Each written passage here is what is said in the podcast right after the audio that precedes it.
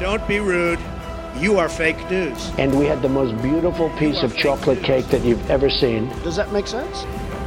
They will be met with fire and fury. This egregious display of hatred, bigotry, and violence on many sides.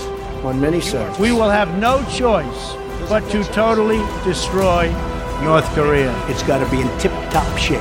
He is a sick puppy. You are fake news. Bonjour et bienvenue dans Trump 2020, le podcast Slate IFRI TTSO qui décrypte la campagne présidentielle américaine avec Laurence Nardon, chercheuse à l'IFRI. Bonjour Laurence. Bonjour Christophe. Le 31 août, au Texas, un homme a tiré au hasard sur les passants dans les villes de Midland et d'Odessa. Bilan 7 tués. Début août, ce sont 22 personnes qui ont trouvé la mort dans une fusillade à El Paso, toujours au Texas. Ces événements ont relancé le débat sur la question du port d'armes. Sur ce sujet, comme sur beaucoup d'autres, Donald Trump a pris des positions contradictoires.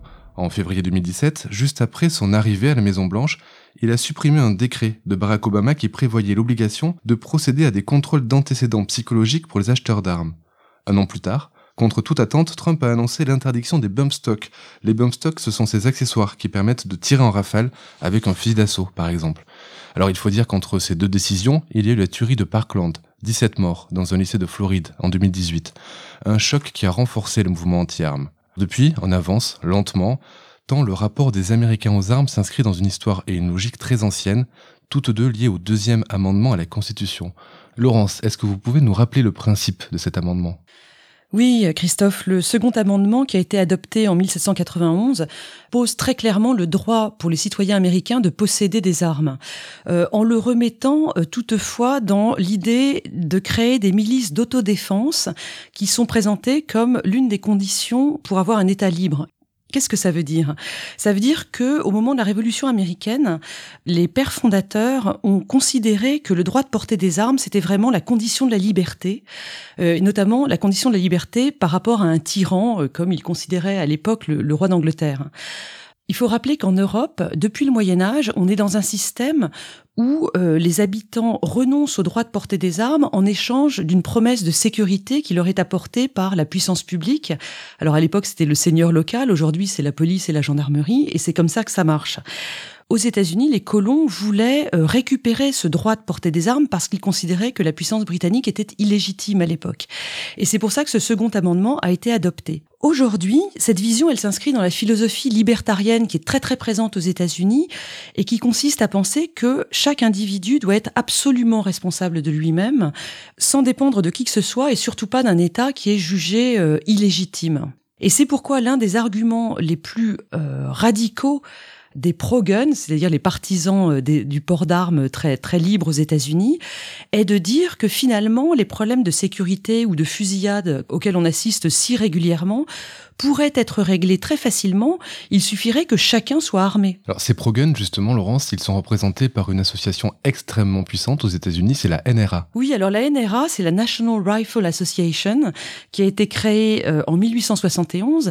Et en fait, au départ, c'était pas du tout des idéologues, c'était juste une association pour euh, regrouper les chasseurs, qui étaient très nombreux évidemment à l'époque, et enseigner le tir aux gens des villes.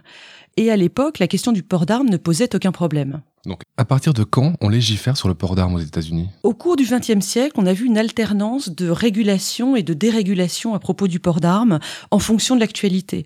La première grande loi de régulation, elle intervient en 1934 à la suite euh, des années 20 pendant lesquelles la prohibition de l'alcool avait entraîné énormément de gangstérisme et de crimes, et le massacre de la Saint-Valentin et des choses comme ça.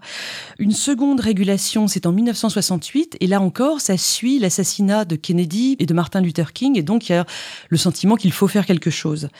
La dernière grande loi, c'est celle euh, de 1994, la loi Brady, qui a suivi euh, l'attentat raté contre Reagan en 1981. C'était son conseiller à la communication, James Brady, qui avait été euh, blessé à l'époque, et donc cette loi a été très importante. Depuis, il s'est pas passé grand-chose. Alors, il s'est pas passé grand-chose, mais certains États adoptent des réglementations plus strictes que d'autres. Oui, les États-Unis sont une fédération, et donc il y a des lois cadres qui sont prises à Washington, mais ensuite les États euh, ont une marge de manœuvre très importante.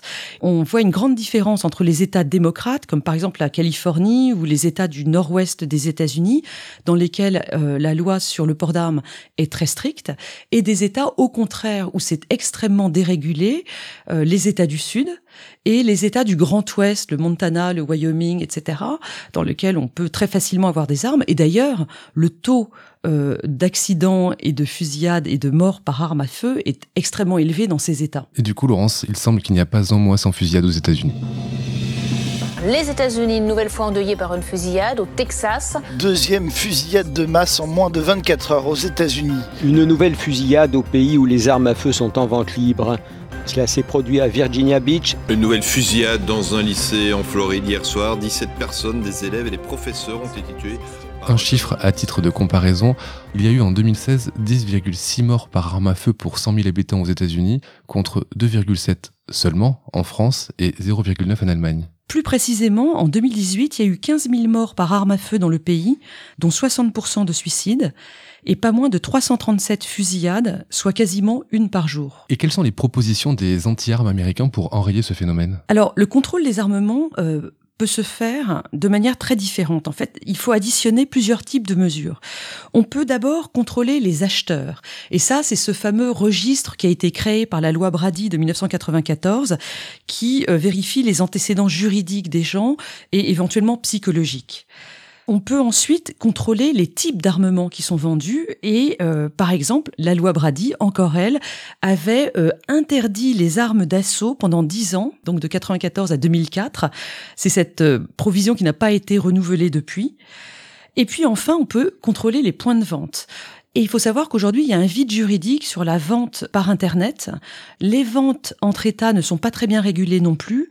Et puis enfin, les foires et les salons, euh, il y a aussi euh, des progrès à faire. Et c'est donc cet ensemble de mesures qu'il faudrait euh, mettre en place. Sur le papier, ça n'a pas l'air si compliqué que ça. Pourquoi ça coince? Eh bien, parce que la NRA, dont on parlait tout à l'heure, est devenue, depuis 1977, lorsqu'elle a été prise en main par des idéologues, un lobby vraiment extrêmement strict et extrêmement puissant sur les questions de port d'armes.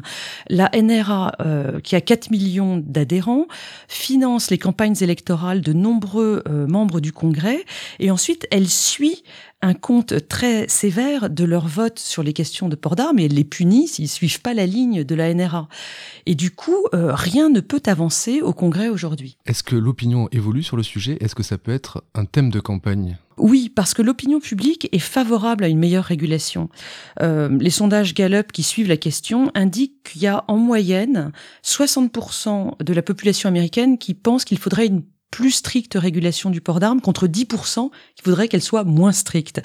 Et euh, ça, évidemment, ça, ça s'accroît à chaque massacre important. Un des marqueurs, ça a été celui de Sandy Hook, qui est ancien, maintenant c'est 2012, lorsqu'un déséquilibré a fait 28 morts dans une école maternelle, dont 20 enfants.